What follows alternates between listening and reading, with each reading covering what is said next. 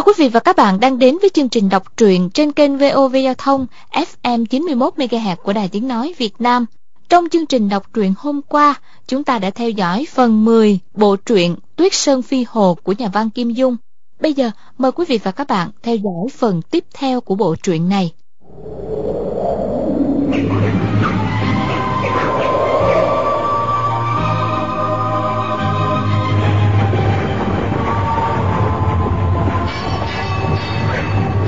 Tuyết Sơn Phi Hồ Phần 11 Từ ngọn ngọc bút nhìn xuống thì ngọn núi tròn thấp như ở ngay trước mặt. Nhưng đường bộ đi tới nơi thì chẳng gần chút nào. Cũng phải khoảng 20 dặm. Mọi người đều giỏi khinh công. Chưa tới nửa giờ, đã chạy tới trước ngọn núi tròn. Họ vòng đi vòng lại nơi này để tìm vị trí kho tàng. Đào tử an bỗng chỉ sang bên trái rồi kêu lên. À, đó là ai thế? Mọi người nghe tiếng kêu gấp gáp, cùng nhìn theo. Thêm một bóng người áo trắng lướt nhanh qua trên tuyết, thần pháp nhanh nhẹn tuyệt luân. Chỉ trong chớp mắt, cái bóng trắng đó đã chạy lên phía ngọn ngọc bút. Bảo thụ kêu thất thanh nói. Tuyết Sơn Phi Hồ, con trai của Hồ Nhất Đao, ghê gớm thiệt. Trong lúc thốt ra câu này, sắc mặt lão xám xịt. Rõ ràng là trong lòng lo lắng lắm. Lão còn đang trầm tư, chợt nghe Điện Thanh Văn kêu ré lên. Vội vàng quay đầu lại nhìn. Thấy trên mặt ngọn núi tròn, hổng một lỗ lớn, mà chẳng thấy Điện Thanh Văn đâu cả. Đào Tử An và Tào Dân Kỳ vẫn luôn ở bên Điện Thanh Văn. Thấy nàng bỗng sảy chân rơi xuống hố, đều không hẹn mà cùng gọi lớn. Thanh mũi. Cả hai toan nhảy xuống cứu. Nhưng đạo bách tuế đã kịp giữ con trai mình lại. Y quát lên. Người làm cái gì vậy? Đào tử an chẳng lý tới. Dùng ra Rồi cùng Tào Dân Cường nhảy xuống. Nào ngờ cái hố này rất nông. Hai người nhảy xuống Đều đè lên điện thanh văn. Cả ba kêu quay quái Khiến người đứng trên đều bật cười. Giơ tay kéo cả ba lên. Bảo thủ nói có thể kho tàng ở ngay dưới hố Cũng chưa biết chừng á. Điền cô nương có thấy gì ở dưới đó không? Điền Thanh Văn xoa những chỗ đau ở trên người, Do da phải đá, Rồi càng nhằn nói, ai à Tôi ôm ôm à Có nhìn thấy cái gì đâu. Bảo thụ nhảy xuống, giơ đuốc lên soi, Thấy cái hố đó rộng chưa quá một trượng. Trong hố toàn là nham thạch và băng tuyết rất cứng, Ngoài ra không còn gì lạ hết lão đành tung người nhảy lên. Bỗng nghe chu dân dương và trịnh tam nương quảng hốt kêu ré lên. Rồi kẻ trước người sau rơi xuống hai cái hố. Một đằng đông, một đằng nam ở trong tuyết. Nguyễn sĩ trung và hùng nguyên hiến chia nhau kéo họ lên. Xem ra, trên ngọn núi tròn này, xung quanh đều là hố. Ai nấy đều sợ sảy chân rơi xuống những cái hố sâu và nguy hiểm hơn. Nên chẳng ai dám đi bừa mà chỉ đứng nguyên tại chỗ. Bảo thủ than trời. Đỗ trang, chủ ở trên ngọn núi bút phong này được mấy chục năm, không biết kho tàng ở đâu. Ông ta không có báo đao và bán đồ, không biết đầu mối ở đâu mà tìm, nên chẳng kể làm gì. Còn chúng ta biết rõ là ở trên ngọn núi tròn này, vậy mà vẫn không biết bắt tay từ chỗ nào. Thật là vô dụng mà mọi người đứng mãi cũng một mỏi, đành ngồi xuống, bụng đói càng lúc càng cồn cào, đều chán nản ra mặt. Vết thương của trịnh tam nương lại đau trở lại, phải nghiến răng lấy tay ấn chặt xuống vết thương. Trong lúc quay đầu, mụ thấy viên ngọc trên thanh đao trong tay bảo thụ lóe sáng như ánh tuyết, trông càng lóng lánh tuyệt mỹ. Trịnh tam nương nhiều năm theo chồng làm nghề bảo tiêu tận mắt trông thấy không ít bảo vật quý hiếm. Lúc này thấy viên ngọc kia phát sáng khác thường nãy ý muốn xem. Mụ bèn nói đại sư à cho tại hạ mượn thanh bảo đao xem một lát đi. Bảo thụ nghĩ thầm mũ là đàn bà chân lại bị thương. Ngại cái gì chứ? Nghĩ rồi y bèn đưa bảo đao qua. Trịnh tam nương cầm đao xem kỹ lưỡng thấy viên ngọc quả được khảm mặt trái vào đau. Bảo thạch vốn có phân biệt mặt phải và mặt trái. Cũng có phân biệt mặt âm và mặt dương. Một số nghệ nhân giỏi có thể mài chuốt hai mặt như nhau. Nhưng mắt người sành sỏi vẫn phân biệt được rõ ràng. Trịnh Tam Nương nói, Đại sư à, viên Dương Bảo Thạch này mặt trái lộn ra ngoài. E rằng bên trong quá gì lạ đó. Bảo thụ đang lúc vô kế khả thi. Nghe Trịnh Tam Nương nói như vậy Y bèn nghĩ. Bất kể mụ ta nói đúng hay sai Cứ cậy ra xem đã.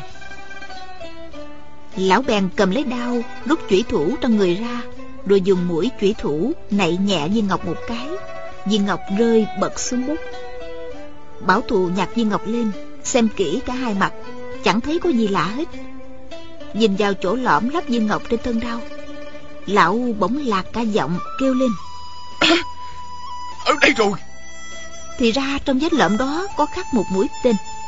Đầu mũi tên chỉ theo hướng đông bắc Nhưng lệch về phía bắc. Tận đầu mũi tên có một vòng tròn nhỏ xíu. Bảo thụ mừng khôn xiết Đoán giữa vết lõm là đỉnh núi tròn. Lão ước lượng khoảng cách xa gần Nhằm đúng hướng Từng bước một đi tới. Khi sắp bước tới nơi dự tính Quả nhiên đất dưới chân tơi xốp, Người lúng xuống ngay.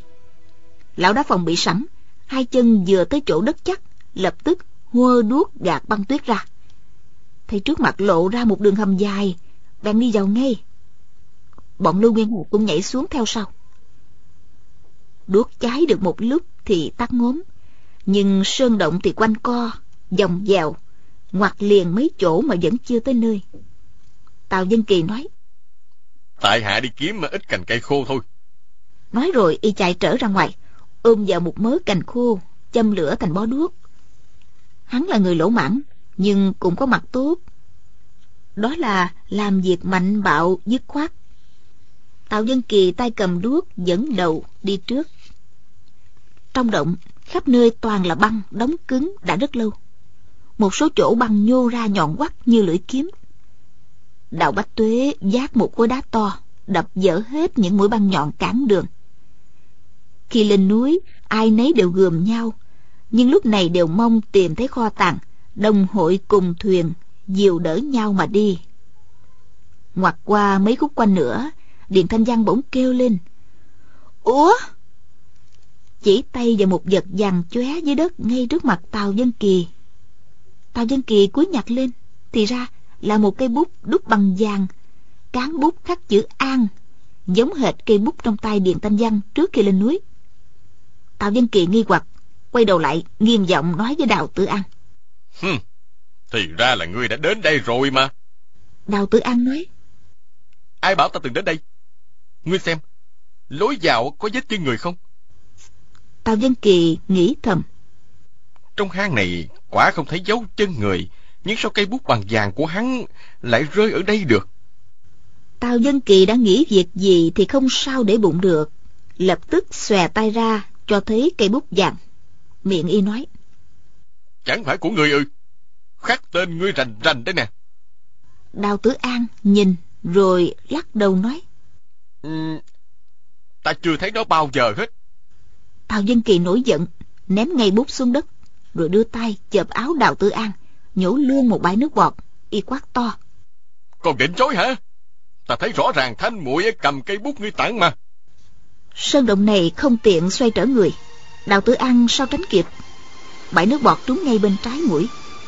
Đào tử an giận quá phóng ngay hữu cước ra đá trúng bụng dưới của tàu dân kỳ. Đồng thời song thủ xuất chiêu yến quy sào đánh trúng ngực đối phương. Tào dân kỳ thân người chấn động dứt luôn bó đuốc tay phải đánh cả một quyền, bước một phát vào mặt đào tử an. Đuốc tắt, trong động tối om, chỉ nghe tiếng hai người giận dữ chửi rủa nhau, xen lẫn những tiếng đánh nhau quỳnh quỳnh cả hai tay đấm chân đá, chiêu nào cũng trúng đối phương, sau đó ôm lấy nhau, lăn lộn dưới đất. Mọi người vừa bực lại vừa buồn cười, đều lên tiếng can ngăn. Nhưng hai gã tàu đào sao mà chịu nghe?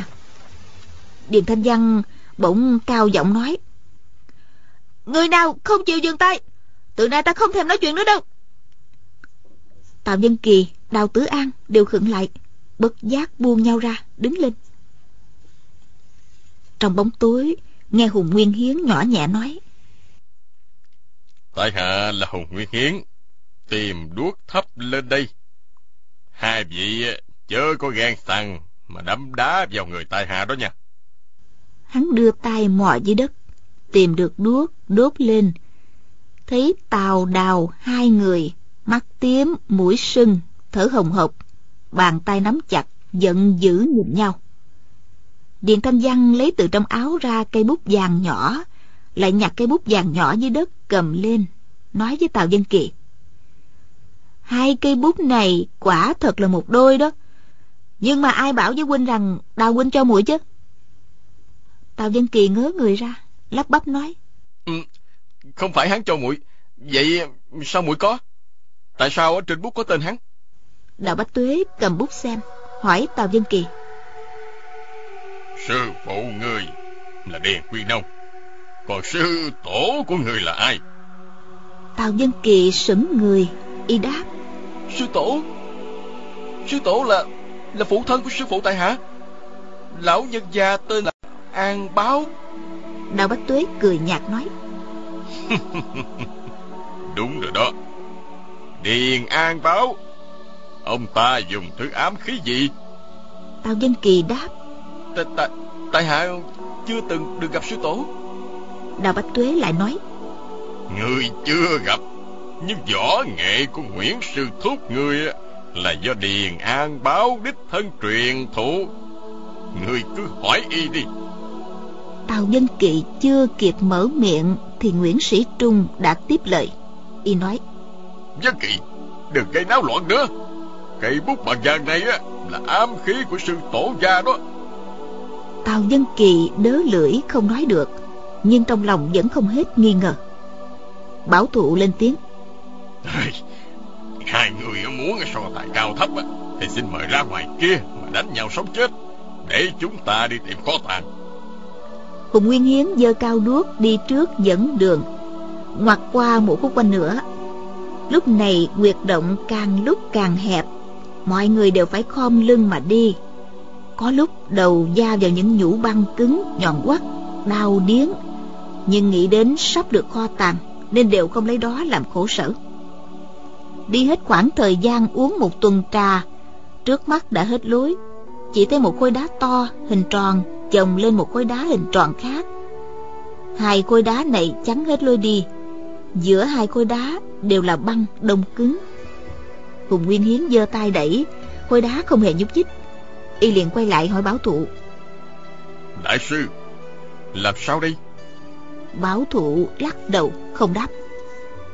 Trong đám quần hào này ân cát là người nhiều mưu nhất. Hắn trầm ngâm giây lát rồi nói hai khối đá tròn chồng lên nhau.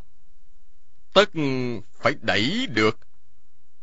Chỉ do bằng đóng cứng lại thôi. Bảo thụ mừng rỡ y nói. Đúng, đúng vậy. Chỉ cần đốt băng tan ra là được. Hùng nguyên hiến bèn cầm đuốc đến gần khối đá hơ cho băng đóng giữa hai tảng đá này chảy ra. Bọn tàu dân kỳ chu dân dương quay trở ra ngoài nhặt thêm cành khô chụm vào đốt lửa cháy to, băng tan thành nước. Chỉ nghe những tiếng lách tách, rồi từng khối băng dụng rơi xuống nền đất.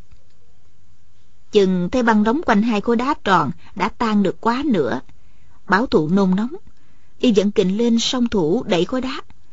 Nhưng khối đá vẫn trơ trơ. Lại hơ một lúc nữa, băng tan ra nhiều hơn.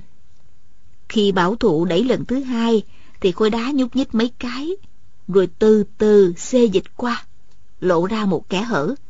Chẳng khác nào cánh cửa đá do trời đất tạo nên vậy. Mọi người cả mừng, reo hò âm lên. Nguyễn sĩ trung hợp sức với bảo thụ, đẩy tiếp cho khe hở rộng thêm ra. Bảo thụ nhặt một cành củi cháy đi vào trước. Ai nấy cũng cầm đuốc, ung ung vào theo. Vừa qua cửa đá, thì cả một vùng ánh vàng lấp lánh phản chiếu đến qua cả mắt. Khiến ai nấy đều nín thở há hốc mồm không ngậm lại được thì ra trước mặt là một cái hang động cực lớn chung quanh xếp đầy những khối bạc thỏi vàng, trân châu bảo thạch, nhiều không biết bao nhiêu mà kể. Có điều số vàng bạc châu báu này đều ẩn sau những tảng băng trong suốt. Xem ra năm ấy, sau khi thuộc hạ của Sấm Dương cất giấu vàng bạc châu báu xong, họ đã tưới nước lạnh vào. Nơi đây quanh năm lạnh giá, băng tuyết không tan. Thành thử, vàng bạc châu báu như được để trong một khối thủy tinh vậy. Mọi người nhìn số vàng bạc châu báu mà không thốt ra được lời nào. Nhất thời trong động im phăng phắc. Rồi đột nhiên họ cùng reo hò lên. Bọn báo thụ, đào bách tuế đều nhào tới, chẳng còn biết nói gì lúc này. Chợt Điền Thanh Văn quảng hốt kêu lên. À, có người kìa! Nàng chỉ tay vào vách hang. Dưới ánh lửa soi, quả nhiên là có hai bóng đen đứng dựa vào vách mọi người quá kinh hãi không ngờ có người ở trong động chẳng lẽ nào còn có lối khác vào hang động sau? ai nấy cầm binh khí ung tay bất giác đứng tụm lại với nhau một lúc lâu sau thấy hai bóng đen kia vẫn không hề động đậy báo thụ bèn quát to. Ai đó? Nhưng thấy hai bóng đen kia vẫn bất động mọi người càng nghi hoặc hơn. Báo thụ lại nói to. Không biết hai vị tiền bối cao nhân nào. Xin mời ra đây tương kiến. Tiếng lão bị bốn vách hang gian dội lại đến nỗi u cả tay rất khó chịu. Nhưng hai người kia vẫn không trả lời cũng chẳng bước ra. Bảo thụ giơ cao nuốt lên tiến lại gần mấy bước. Thấy rõ hai bóng đen kia ở ngoài một lớp băng. Lớp băng này thẳng đứng như một bức tường thủy tinh, ngăn thành hai gian trong và ngoài. Bảo thụ lấy hết can đảm, bước lại đến bức tường băng. Thấy tình trạng của hai người kia rất quái dị mà không hề động đậy. Rõ ràng đã bị điểm trúng huyệt đạo rồi. Lúc này lão không còn sợ nữa mà gọi to. Mọi người đến đây! Lão sải chân đi vòng qua bức tường băng. Tay phải giơ đao lên, tay trái cầm đuốc soi vào mặt hai người. Bất giác hít một hơi thật sâu. Thì ra, hai người này đã chết từ lâu. Mặt mũi gớm ghiếc, các thớ thịt trên mặt nhăn nhúm trông thật ghê sợ. Trịnh tham nương và điện thanh văn thấy xác chết thì đều kinh hãi thét lên. Những người khác tới gần tử thi, thấy hai người tay phải đều cầm chủy thủ đâm vào đối phương. Một mũi trúng vào ngực một mũi trúng vào bụng dưới tự giết nhau. Nguyễn Sĩ Trung nhìn rõ mặt một xác chết. Đột nhiên Y phủ phục xuống đất khóc rống lên rồi nói Ân sư Thì ra lão nhân gia Ở chỗ này. Mọi người nghe hắn gọi như thế Đều kinh ngạc Xúm lại cùng hỏi Cái gì Hai người này là ai? Sư phụ của ngươi sao? Sao lại chết ở đây chứ? Nguyễn Sĩ Trung gạt nước mắt Chỉ vào cái xác hơi thấp hơn Y nói. Vị này là điền ân sư của tại hạ. Chiếc bút bằng vàng vừa nãy dân kỳ nhặt được á Là của sư phụ tại hạ đó.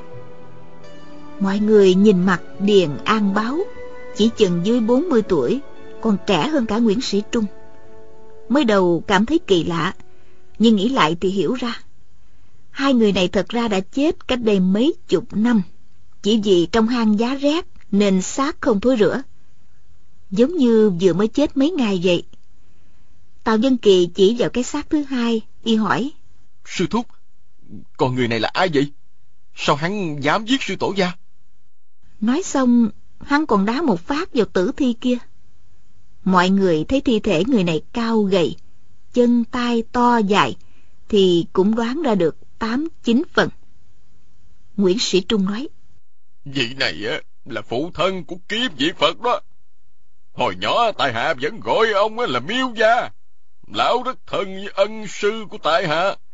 Có một năm hai người rủ nhau ra quan ngoại. Lúc ấy bọn tại hạ không biết gì về việc này nhưng thấy hai người có vẻ cao hứng lắm hớn hở đi nữa nhưng từ đó không thấy họ trở về sau này bằng hữu trong võ lâm đồn là họ bị hồ nhất đao ở liêu đông giết hại cho nên nó kiếm diễn Phật và Điền Sư Huynh mới đi tìm Hồ Nhất Đao báo thù. Mà nào ngờ á, miêu gia thấy châu báo trong động thì nảy lòng tham, liệt hạ độc thủ ân sư. Nói xong, Nguyễn Cửu Trung đá một phát vào đùi cái xác đó. Họ miêu và họ điền sau khi chết, toàn thân đông cứng. Nguyễn Sĩ Trung đá một cước mà thi thể vẫn đứng thẳng không đổ. Còn mũi chân của hắn thì lại đau ê ẩm. Cả bọn đều nghĩ Biết đâu sư phụ ngươi mới là nảy lòng tham Hạ độc thủ trước thì sao Nguyễn Sĩ Trung giơ tay đẩy sát người họ miêu Toan tách người đó ra khỏi sư phụ của hắn nhưng hai người bị dính với nhau đã mấy chục năm. Tay liền với đau Đau liền với người. Băng đóng cứng lại Sao có thể đẩy rời họ ra được? Đạo Bách Tuế thở dài nói Năm xưa Hồ Nhất đau, nhờ người báo cho Miêu Đại Hiệp và Điền Quy Nông hay rằng á ông ta biết phụ thân của họ đã chết vì nguyên nhân gì. Có điều, hai người này chết không được vinh dự cho lắm, nên y không tiện nói ra, chỉ muốn đưa họ đến tận nơi xem mà thôi. Bây giờ chúng ta đã tận mắt thấy cả rồi. Lời Hồ Nhất đau quả không sai. Như vậy Hồ Nhất đau tất đã từng đến đây rồi, nhưng thấy kho tàng mà không lấy. Thật không biết gì cớ làm sao. Điện Thanh Văn bỗng nói. Hôm nay Điệt nữ gặp một chuyện rất lạ. Nguyễn Sĩ Trung hỏi. Là chuyện gì vậy? Điện Thanh Văn đáp. Hồi sáng hôm nay chúng ta đuổi theo... Nàng nhếch môi về phía đào tự an Mặt hơi đỏ lên Nói tiếp Sư thúc sư huynh phi ngựa trước Điệt nữ tụt lại phía sau Tào Dân Kỳ không nén được Y gằn giọng muội cởi con ngựa tốt nhất Làm sao lại tụt lại đằng sau được muội muội Không muốn động thủ với tên họ đào chứ gì. Điện Thanh Văn chẳng thèm nhìn hắn Chỉ buồn buồn nói. Sư ca đã hại cả một đời muội rồi Còn muốn dằn vặt thế nào nữa Thì tùy huynh. Nhưng Đào Tử An là hôn phu của muội muội có lỗi với huynh ấy.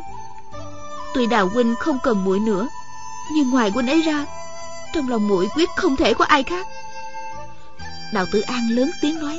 Không huynh cần muội. Thanh muội huynh cần muội. Đào bách tuế và tào dân kỳ cùng quát ầm lên.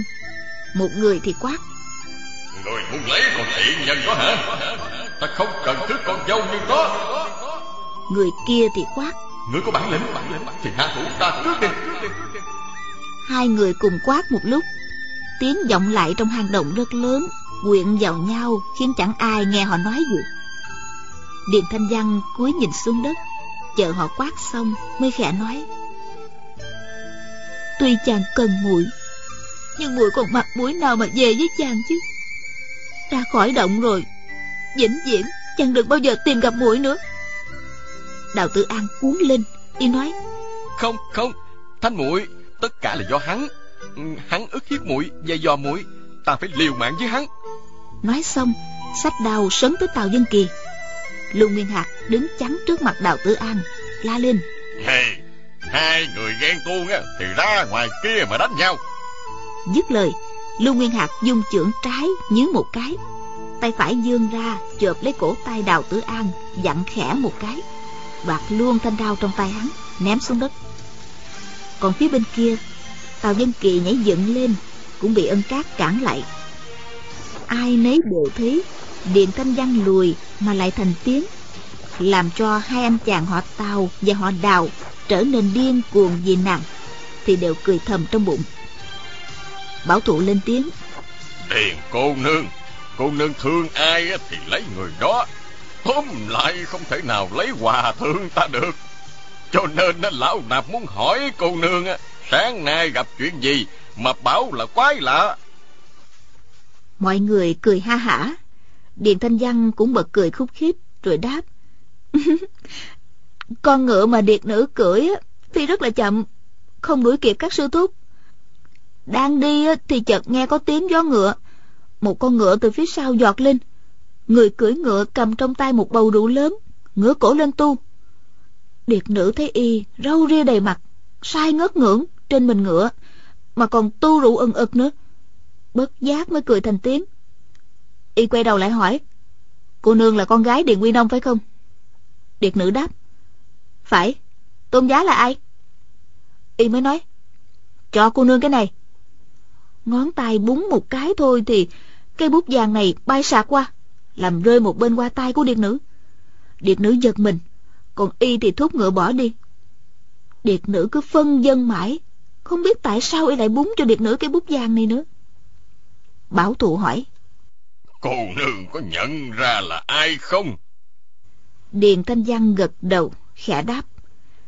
Ừ, chính là Tuyết Sơn Phi Hồ Hồ Phỉ đó. Khi y búng cây bút cho điệt nữ, đương nhiên là điệt nữ không hề biết y là ai. Sau này khi y lên núi nói chuyện với miêu cô nương, điệt nữ mới nhận ra giọng nói của y, rồi lại nhìn qua khe dách, thì đúng là y thật đó. Tào Dân Kỳ lại nổi cơn ghen, y hỏi. Cây bút vàng này á đã là của sư tổ, hồ phỉ làm sao mà có được? Hắn cho cho muội để làm gì? Điền Thanh Văn đang ôn tồn nói chuyện với mọi người, nghe Tào Dân Kỳ hỏi thế thì cảm thấy bực mình, sầm nét mặt chẳng thèm nhìn hắn. Lưu Nguyên Hạc nói: Hồ Nhất Đao từng đến nơi này, hắn lại nhặt được ở dưới đất hoặc lấy được trên người Điền An Báo. Nhưng khi Hồ Nhất Đao chết, Hồ Phỉ ra đời mới được có mấy ngày, làm sao có thể trao cây bút lại cho hắn được? Hùng Nguyên Hiến nói: Có thể Hồ Nhất Đao để cây bút này lại ở nhà. Sau này, khi Hồ Phi lớn lên, trở lại nhà cũ, đương nhiên là tìm thấy nó trong số di vật của phụ thân hắn. Nguyễn Sĩ Trung gật đầu nói. Ừ, rất có thể như thế. Cây bút nhỏ này rỗng ruột, đầu bút có thể dẫn ra. Thanh Văn, Điệt Nhi xem á, bên trong bút có gì không? Điền Thanh Văn trước hết tháo đầu chiếc bút nhặt được ở trong hang ra. Trong ruột bút không có gì. Lại tháo đầu cây bút của hồ phỉ ném cho. Thấy trong ruột bút có cuộn giấy bé xíu. Mọi người xúm lại xem. Nghĩ thầm nếu không có Nguyễn Sĩ Trung ở đây thì chưa dễ đã nghĩ được thư ám khí này được chế tạo tinh xảo đến như thế. Có thể giấu đồ trong quảng bút. Điện Thanh Văn mở mẫu giấy ra. Trên giấy có viết 16 chữ như sau. Thiên Long các vị, giá lâm liêu đông, khi đến cưỡi ngựa, khi về cưỡi gió. Góc dưới tờ giấy vẽ hình con hồ ly, trên lưng có cánh. 16 chữ này chính là thủ bút của Tuyết Sơn Phi Hồ. Nguyễn Sĩ Trung xa sầm nét mặt, y nói. Hừm, chắc gì đã như vậy? Tuy miệng nói như vậy, nhưng nghĩ đến bổn lãnh của Hồ Phỉ, lại nghĩ đến việc y biết rõ mọi hành tung của người Tiên Long Môn, thì Nguyễn Sĩ Trung cũng không khỏi lo lắng. Tào Dân Kỳ nói. Sư Thúc, khi về cưỡi gió là sao vậy? Nguyễn Sĩ Trung đáp. Hmm, hắn bảo chúng ta sẽ chết ở liêu đồng, biến thành ma nơi đất khách, hồn phách phiêu diêu cưỡi gió mà trở về. Tào Dân Kỳ thế là buộc miệng mắng luôn. Hmm, con bà đó. Bọn người trong Thiên Long Môn ai nấy trầm ngâm suy nghĩ về 16 chữ viết trên mảnh giấy đó. Còn bọn bảo thụ Đào Bách Tuế, Lưu Nguyên Hạc thì đã sớm chuyển ánh mắt nhìn số vàng bạc châu báu ở xung quanh. Bảo thụ lấy một thanh đao chém vào băng. Chém mấy nhát đã phá được một tảng băng. Lấy ra được vàng ngọc cầm trên tay. Lão cười ha hả. Dưới ánh đuốc, vàng ngọc trên tay lão tỏa ánh sáng rực rỡ kỳ ảo. Mọi người thấy vậy đều hăng hái hẳn lên, đều cầm đao chém vào băng để lấy của báo. Nhưng chém một hồi thì đao kiếm đều quằn lưỡi, dần dần cùng đi không còn bén nữa. Nguyên là đao kiếm của mọi người đã bị hai tiểu đồng chém gãy từ lúc ở trên đỉnh núi. Binh khí mang theo vào hang đều là đao kiếm tiện tay lấy ở đổ gia trang, chứ không phải là loại sắc bén được chọn lựa kỹ lưỡng. Số châu báu bọn họ lấy được, ai nấy nhát luôn vào túi áo, càng lấy được nhiều càng sai xưa. Nhưng đao kiếm ngày một cùng, nên sức chém càng lúc càng chậm. Điền Thanh Văn nói, Chúng ta đi nhặt thêm ít củi, Đốt cho chải băng ra mà lấy đi. Mọi người khen hay. Việc này đáng lẽ phải nghĩ ra sớm. Những thấy vàng bạc châu báu đã đến tay Ai cũng nôn nóng Dung đao kiếm lên chặt băng. Bây giờ Tuy mọi người tán thành ý kiến hay của Điền Thanh Văn Nhưng không ai chịu ngừng tay Để đi kiếm củi hết. Thì ra ai cũng sợ mình bỏ ra ngoài. Thì người khác sẽ lấy được nhiều châu báu hơn. Bảo thụ nhìn mọi người một vòng Rồi phân công. Y nói Chu Thế Huynh của Thiên Long Ngôn Đào Thế Huynh của Ẩm Mã Xuyên Hùng Tiêu Đầu của Tiêu Cục Xin ba vị đi kiếm củi cho. Còn những ai ở lại trong động á Đều phải dừng tay nghỉ. Không ai được tự ý lấy vàng bạc châu báu nữa. Ba người Chu, Đào và Hùng Tuy bán tính bán nghi Nhưng lại sợ bảo thủ dùng bạo lực Phải đành ra ngoài hang đi kiếm củi Tuyết Sơn Phi Hồ Hồ Phỉ đã hẹn trang chủ Đỗ Hy Mạnh trên đỉnh Ngọc Bút núi Ô Lan là ngày rằm tháng 3 sẽ lên núi tính sổ một món nợ cũ. Nhưng lần đầu lên núi, Đỗ trang chủ lại đi vắng, chưa về, chỉ trò chuyện được với Miêu Nhật Lan một lúc thôi. Chàng xuống núi, trong lòng bồi hồi không yên, nhìn đâu cũng như thấy hình dáng của Miêu Nhược Lan. Trong tai vẫn còn vang vọng tiếng nàng đàn hát. Chàng cùng bình a tứ và hai tiểu đồng ăn lương khô thật no bụng trong động. Thấy bình a tứ tuy bị thương khá nặng nhưng không nguy hiểm đến tính mạng cũng cảm thấy yên lòng. Chàng nằm dài dưới đất nhắm mắt dưỡng thần. Nhưng chàng vừa nhắm mắt thì khuôn mặt xinh đẹp dịu dàng của miêu nhược lan lại hiện ra mồn một trong đầu. Hồ phỉ mở to mắt, nhìn vào vách đá đen xì trong động. Tiếng hát của miêu nhược lan lại như thoang thoảng từ vách đá vọng ra. Chàng thở dài, nghĩ thầm. Ta cứ nghĩ mãi tới nàng làm gì nhỉ? Phụ thân nàng là đại cừu nhân, giết phụ thân ta tuy nghe nói lúc ấy phụ thân nàng không cố ý nhưng phụ thân ta vì vậy mà chết. Ta cả đời lẻ loi cô quạnh không cha không mẹ đều là do phụ thân nàng gây ra cả. Sao ta còn nghĩ tới nàng làm gì chứ? Nghĩ đến đây chàng căm giận khôn nguôi nhưng bất giác lại nghĩ. Lúc ấy nàng chưa ra đời oán thù của đời trước có liên quan gì tới nàng ôi, nàng là thiên kim tiểu thư. Ta là thằng con trai khổ sở lưu lạc giang hồ. Sao lại tự chuốc lấy ưu phiền cho thêm khổ chứ? Nói thì nói như vậy, Nhưng dễ gì vũ bỏ được ưu phiền. Nếu tơ tình Mà một chém là đứt đoạn, Thì còn đâu là tơ tình nữa. Hồ phỉ nằm trong sơn động gần một giờ. Trong đầu cứ dương vấn hình ảnh miêu nhược lan. Ngẫu nhiên chàng nghĩ có khi bọn họ sợ đối đầu không nổi ta Nên bày ra kế mỹ nhân. Nhưng lập tức chàng cảm thấy ngay ý nghĩ này đã xúc phạm nàng rồi. Trong lòng lại thầm nghĩ không không thể nào. Nàng giống như tiên nữ trên trời sao có thể làm chuyện bị ổi đó được? Sao ta có thể lấy lòng dạ kẻ tiểu nhân mà xúc phạm như thế? Thấy trời đã tối dần không sao dằn lòng được nữa chàng nói với bình a tứ. Tứ thúc tiểu điệt lên núi lần nữa đây. Thúc thúc cứ nằm nghỉ ở đây nhé.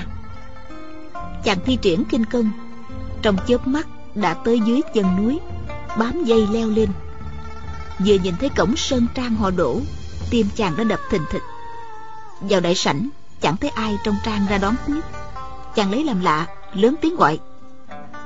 Giảng bối hồ phỉ xin được cầu kiến đỗ trang chủ đã về chưa đánh tiếng mấy lần nhưng chẳng thấy ai trả lời chàng hơi mỉm cười nghĩ thầm Đỗ Hy Mạnh thật uổng mang tiếng là anh hào liêu đông.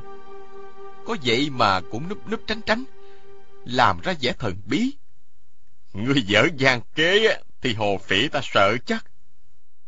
Chàng ngồi ở đại sảnh một lát, toan để lại mấy chữ sỉ nhục Đỗ Hy Mạnh một phen, rồi xuống núi sau. Nhưng không hiểu sao lại lưu luyến không muốn rời ngay nơi này. Chàng bèn đi tới phòng phía đông, đẩy cửa ra thấy bốn vách tượng đều là sách trang trí bài biện rất trang nhã bước vào phòng chàng thuận tay rút ra một cuốn sách ngồi dở ra xem nhưng lật qua lật lại mà chẳng đọc nổi chữ nào trong lòng chỉ lẩm bẩm câu hỏi là nàng đi đâu rồi nàng đi đâu rồi chứ lát sau trời càng tối, chàng lấy lửa ra đang định châm nến bỗng nghe thấy mấy tiếng lạo xạo, rất khẽ trên tuyết ở mé đông ngoài sơn trang. Trong lòng chợt động, biết là có cao thủ đạp tuyết đi tới. Cần phải biết là nếu đi trên đất, muốn đi khẽ thì nhóm chân lên mà đi. Nhưng đi trên tuyết thì khó mà giả được. Công phu cao thì bước chân nhẹ nhàng linh hoạt. Công phu thấp thì bước chân nặng nề nghe là biết liền. Hồ phỉ lắng nghe tiếng mấy bước chân ấy nghĩ thầm. Phải xem cao thủ phương nào tới mới được. Đoạn cất giấy đánh lửa vào bọc nghiêng tai lắng nghe. Nhưng chàng nghe trên tuyết còn có tiếng bước chân của mấy người nữa. Đều là người có võ công rất cao. Hồ phỉ thử đếm. Tổng cộng có đến năm người. Chợt nghe xa xa thoang thoảng có ba tiếng vỗ tay ngoài sơn trang cũng có người vỗ tay ba tiếng đáp lại. Lát sau, ngoài sơn trang có thêm sáu người nữa đến.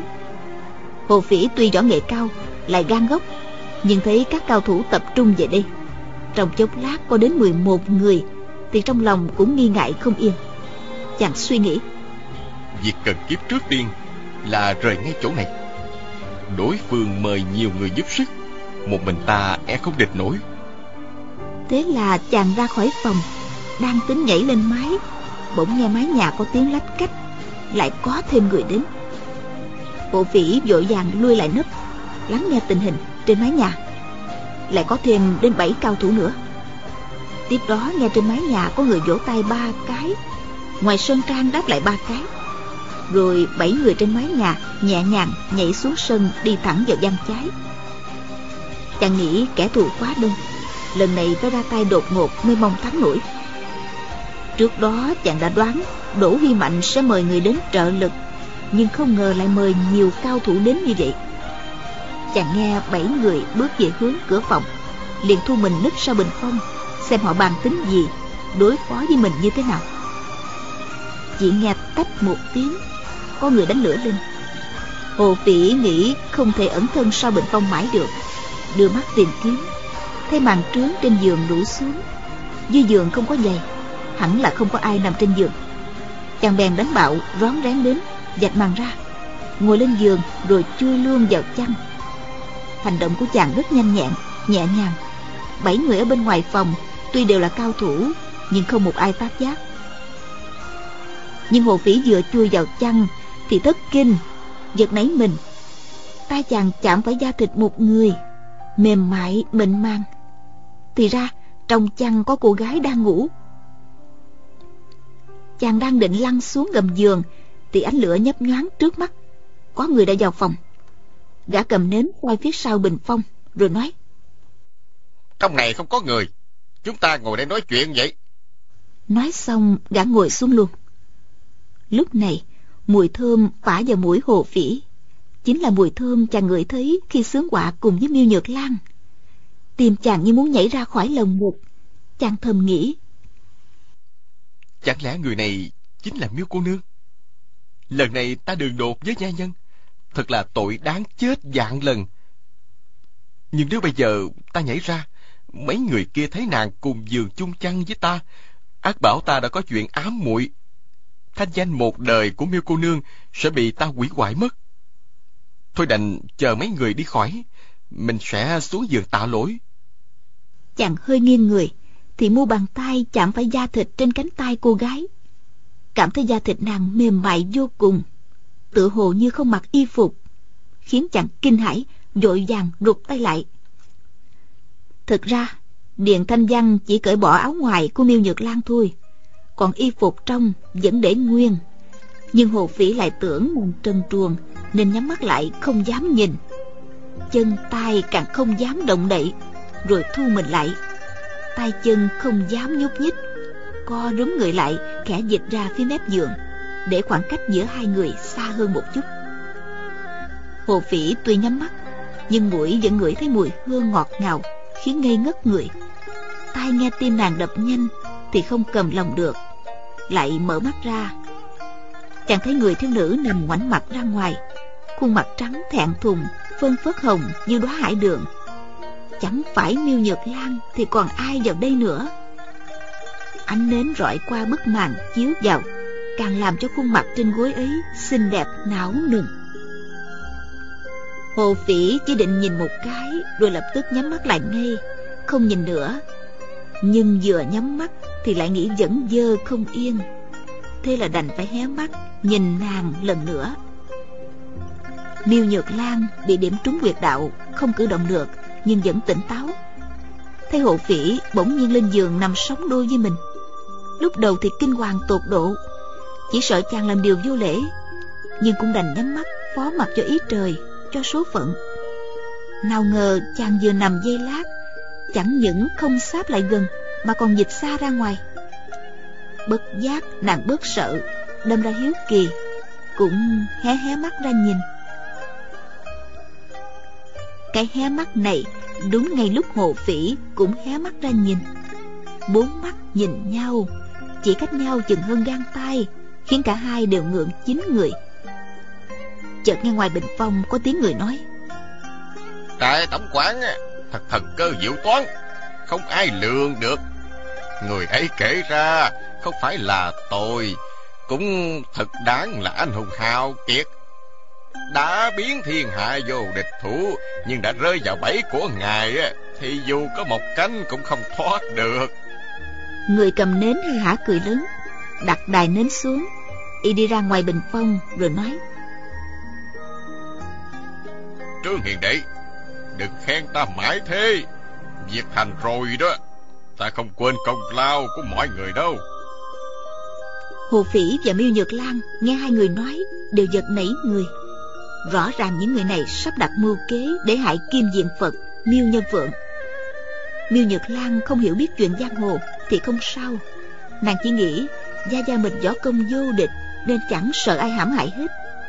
Còn Hồ Phỉ thì biết trại tổng quản là đệ nhất cao thủ mãn châu. Nội ngoại công phu đều đạt đến mức tinh diệu. Tính tình y lại xảo trá hung hãn không biết đã hãm hại bao nhiêu trung thần nghĩa sĩ hắn là vệ sĩ thân tín số một của hoàng đế càn long.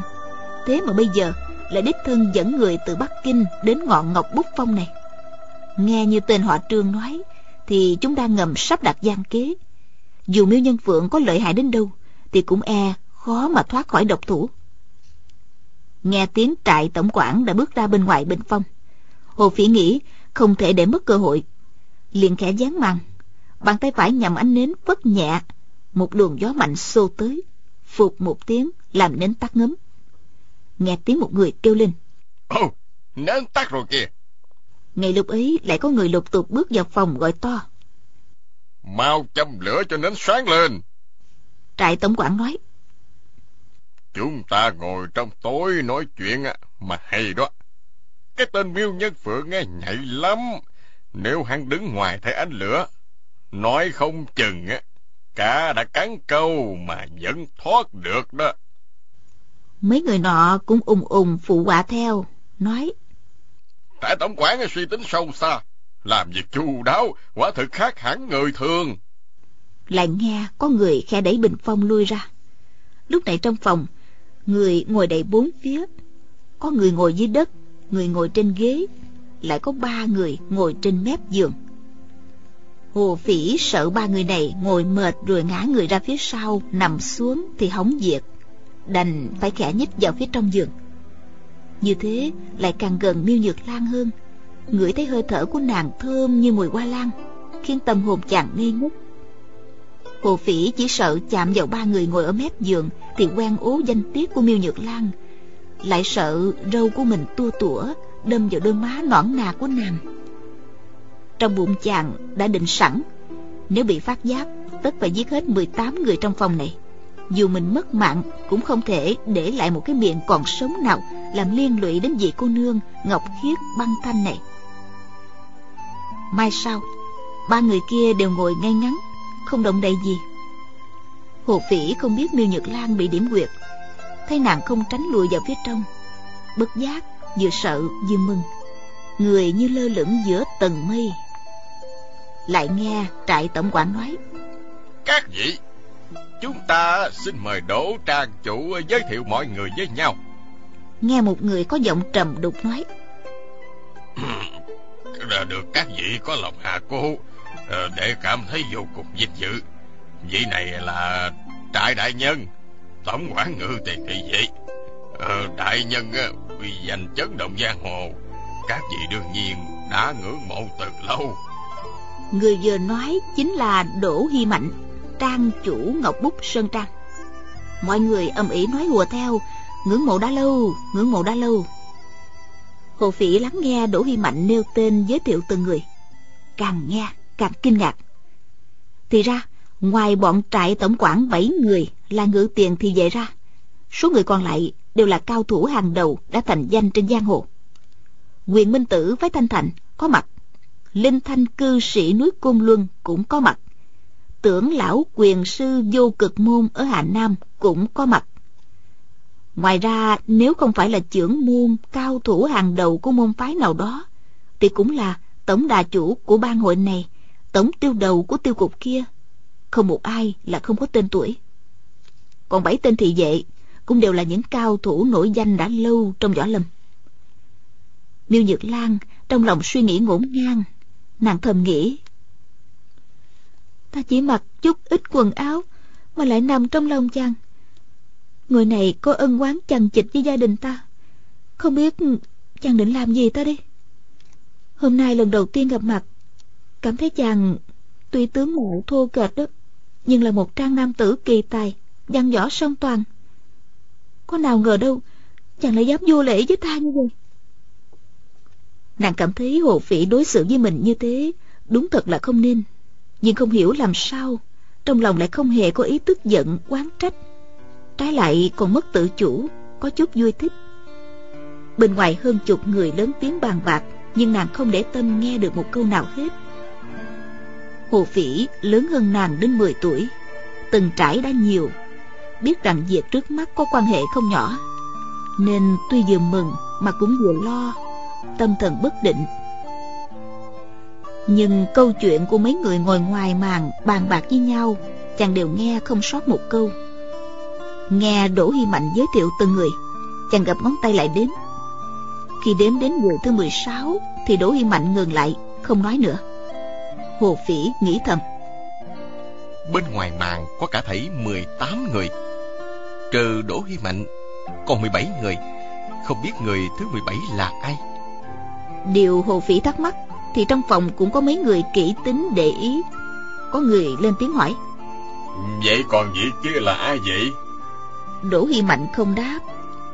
Một lúc sau Trại tổng quản mới nói Thôi được Để tại hạ nói cho các vị biết. Vị ấy là Phạm Ban Chủ Cái bàn hưng hán đó. Mọi người đều giật mình. Trong số đó có vài người tin tức nhanh nhạy Biết Phạm Ban Chủ đã bị quan gia bắt rồi. Còn những người khác chỉ biết cái bang xưa nay đối đầu với quan phủ, Quyết không tiếp tay cho ngự tiền thị vệ. Hôm nay, đột nhiên ban chủ xuất hiện trên núi. Ai nấy đều lấy làm lạ.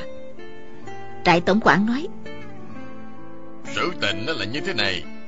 Các vị nhận lời mời của đỗ trang chủ lên núi trợ sức để đối phó với tuyết sơn phi hồ nhưng trước khi tóm cổ con hồ ly này chúng ta phải khiêng một vị bồ tát xuống núi trước đã có người lên tiếng cười rồi hỏi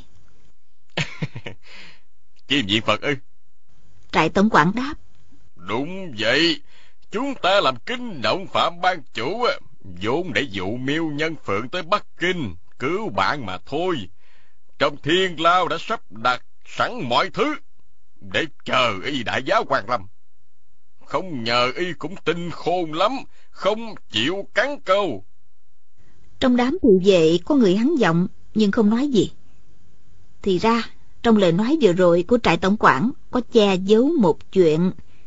Miêu Nhân Phượng sao chẳng đến Bắc Kinh chứ?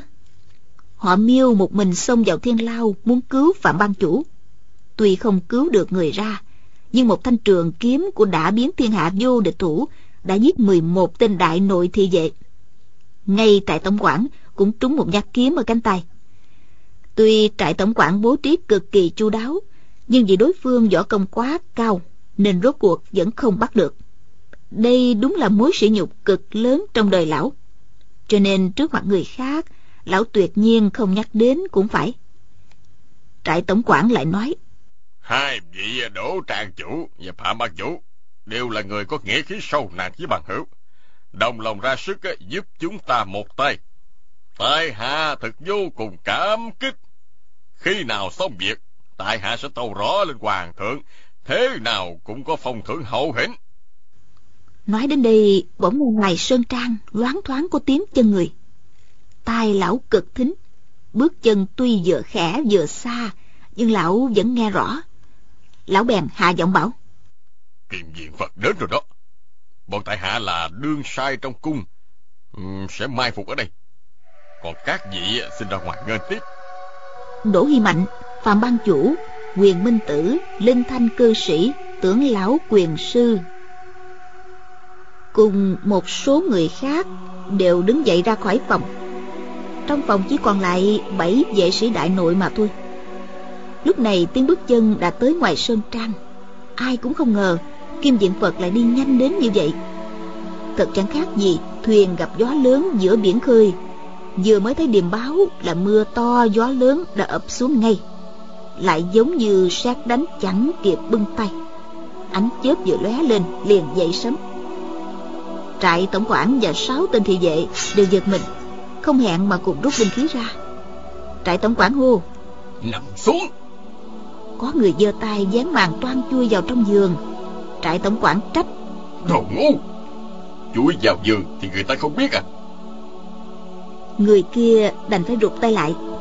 Thế là cả bảy người hoặc chui xuống gầm giường hoặc trốn trong tủ hoặc nấp sau giá sách. Hồ phỉ cười thầm trong bụng. Người mắng người khác là đồ ngu. Chính ngươi mới là đồ ngu thì có hơi thở miêu nhược lan phả nhẹ vào mặt chàng. Không tự chủ được, chàng khẽ ghé môi qua, hôn phớt vào má nàng một cái. Miêu nhược lan vừa sung sướng vừa thẹn, định né tránh, nhưng khốn nổi không cục cựa được. Hồ phỉ hôn má nàng rồi, bất giác chợt cảm thấy ngượng thay cho mình. Chàng thầm nghĩ, chết, nàng dịu dàng thanh nhã như kia, sao ta lại dám làm nhục nàng? Chàng đang định dịch người ra mé ngoài, không gần sát nàng như thế nữa. Bỗng nghe dưới gầm giường có tiếng lục đục của hai tên vệ sĩ khẽ mắng nhau. Thì ra, hai người này chen chút dưới gầm giường, cùi chó người này thúc trúng vào mũi người kia. Hồ phỉ xưa nay thích bẩn cợt với đối thủ. Theo bản tính như mọi khi, thì lúc này chàng sẽ tung chăn ra, tiểu một bãi thật to xuống gầm giường, làm ướt đẫm đầu bọn chúng cho hả? Nhưng vừa mới nảy ra ý này, chàng lập tức nghĩ ngay đến việc miêu nhược lan còn nằm bên cạnh đây. Sao có thể làm bậy như vậy được? Một lúc sau, đỗ hy mạnh và tưởng lão quyền sư cùng vài người nữa cười nói hỉ hả, đưa một người vào phòng. Người đó chính là miêu nhân phượng. Có một người cầm đài nến đi trước soi đường. Đỗ hy mạnh trong lòng thắt thỏm, không biết người nhà mình với các người hầu đi đâu hết cả. Sao chẳng thấy ai hết? Nhưng trại tổng quản vừa tới, tiếp theo miêu nhân phượng cũng tới luôn, nên không còn lúc nào rảnh để xem xét việc nhà. Khi liếc nhìn miêu nhân phượng, trại chủ thấy vẻ mặt ông ta thản nhiên, không biết trong lòng đang nghĩ gì. Mọi người đang ngồi yên chỗ trong phòng, đỗ hy mạnh lên tiếng. Miêu huynh ừ, đệ có hẹn với tứ sư phi hồ hôm nay tới đây để tính sổ một món nợ cũ miêu huynh cùng với mấy vị bằng hữu có lòng trượng nghĩa. Từ xa xôi tới đây để trợ lực đệ thật vô cùng cảm kích. Chỉ có điều bây giờ trời đã tối mà tên tuyết sơn phi hồ vẫn chưa tới. Hẳn là nghe tên tuổi của các vị nên y sợ cấp đuôi hồ ly mà xa chạy cao bay rồi. Quý vị và các bạn thân mến, chúng ta vừa theo dõi phần 11 của bộ truyện Tuyết Sơn Phi Hồ của nhà văn Kim Dung. Mời quý vị và các bạn đón theo dõi phần tiếp theo của bộ truyện này sẽ được phát sóng vào chương trình đọc truyện ngày mai. Mọi góp ý cho chương trình, quý vị và các bạn hãy gửi vào hộp thư điện tử đọc truyện vovavonggmail.com quý vị nhé. Đến đây thì ekip thực hiện chương trình xin phép nói lời chào tạm biệt và hẹn gặp lại.